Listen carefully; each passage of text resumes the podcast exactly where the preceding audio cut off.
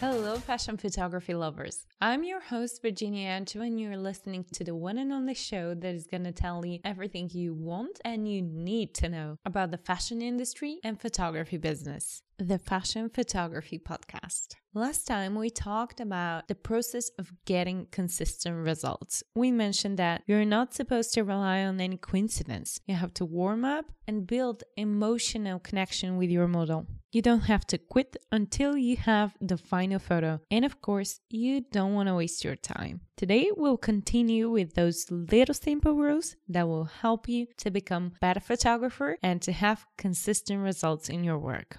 Last time we said that we're going to imagine that we're in a studio. Our electricity is out. We have a big window in the studio. We're currently shooting with a model who is testing for the first time ever, and we're expecting another client in less than two hours. So, what's step number five in order to make the situation a little bit better? Be prepared with your poses. That's a great advice because you can use for this, for example, Pinterest. You can make a board just about poses and stick to it it in case you don't have a lot of time and you need certain result. So in case you don't have a computer in the studio you're working, you can always use your phone. Or if you have the chance and if you have the contacts of the model, you can send the Pinterest board on the previous day so she can be completely prepared. Advice number six is also connected to the poses, but this time is about mirroring them. Mirroring poses for me means to be able to show to your model exactly the pose that you you want to see on the back of the camera just by doing exactly the same that you want her to do, just like you're in front of a mirror. I truly believe in order to make a good photograph with a good pose on it, you have to be able to explain it. If you cannot do the pose, at least you have to be able to explain it. Even in the most little details, you're supposed to know how to tell your model what to do because in case it's a test, your model might not be that experienced. So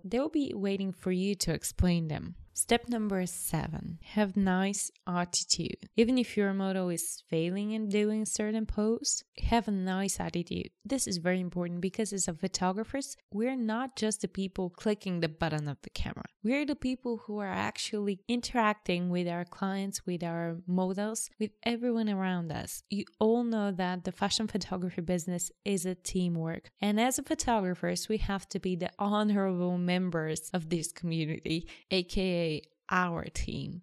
Step number eight the next advice is to know who's in charge. In order to have consistent result, there always must be someone who is taking the responsibility, and it's usually the photographer because we live and breathe with a certain project. We know the first idea about it, we know how this project evolved, and we're probably the people who are going to, if not do the retouch, at least we are going to control it. So most of the time, when we don't have our directors, creative directors above us, we are the people in charge. Even if it's going to be you or the stylist or the creative director, there must be someone because this person is going to make the final decision. It doesn't matter who it is exactly from the team. All that matters is that there is a person. Because if you have a hundred photos of just one pose, this person in charge will be the one who say, "We're done with this set. We're good to go and continue with the next one." And that's extremely important because this is also partly connected to our step number nine. If you get stuck, try to change angles, even maybe lenses and poses. If you're the person in charge, that's an easy decision. But if you're not, all you have to do is ask the boss. In other words, again, you have to talk to your team. Why changing? Why making something else? Because this way you get rid of this constant look that we get on the internet, the lookbook look.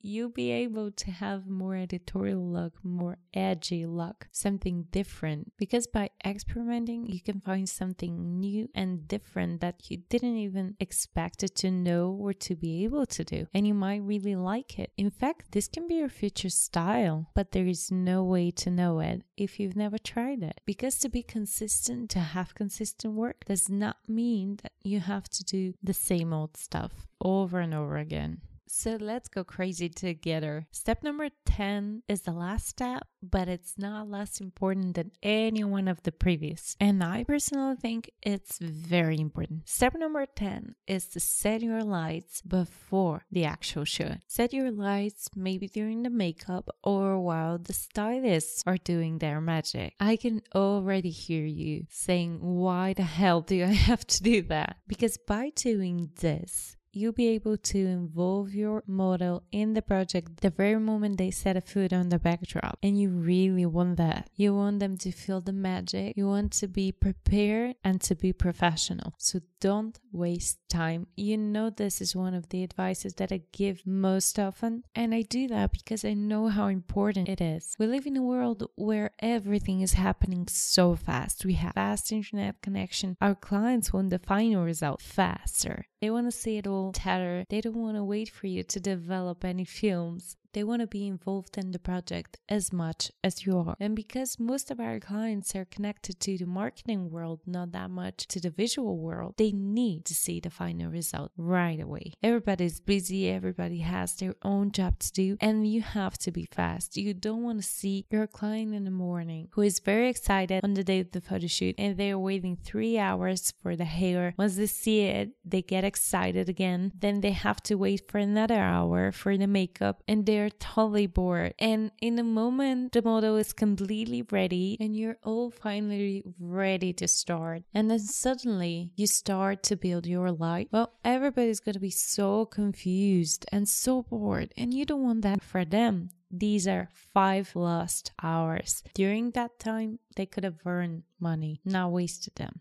This little trick to start your work before you have to will bring you not just clients, but also knowledge and certainty in your own capabilities. Because every time you feel you're getting better at this, you start to notice you're setting a light that's suitable for the face proportions of your subject, that you need less and less time for testing the light. And that, my friends, is the feeling and the routine you get when you can call yourself professional.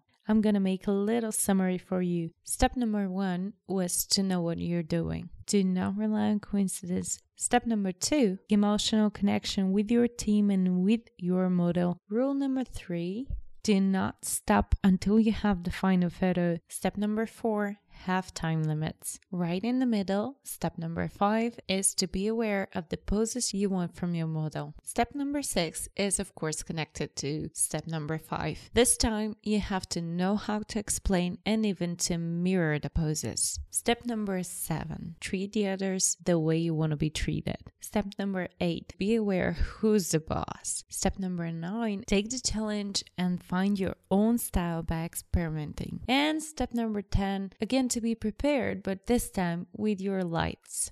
Thank you so much for being with me and let me know what's the next topic you want to know about in our Facebook page called the Fashion Photography Podcast. I'll be waiting for you there. Don't forget to write down an honest review because this is really going to help us to reach more people and to grow our community. Have a great weekend.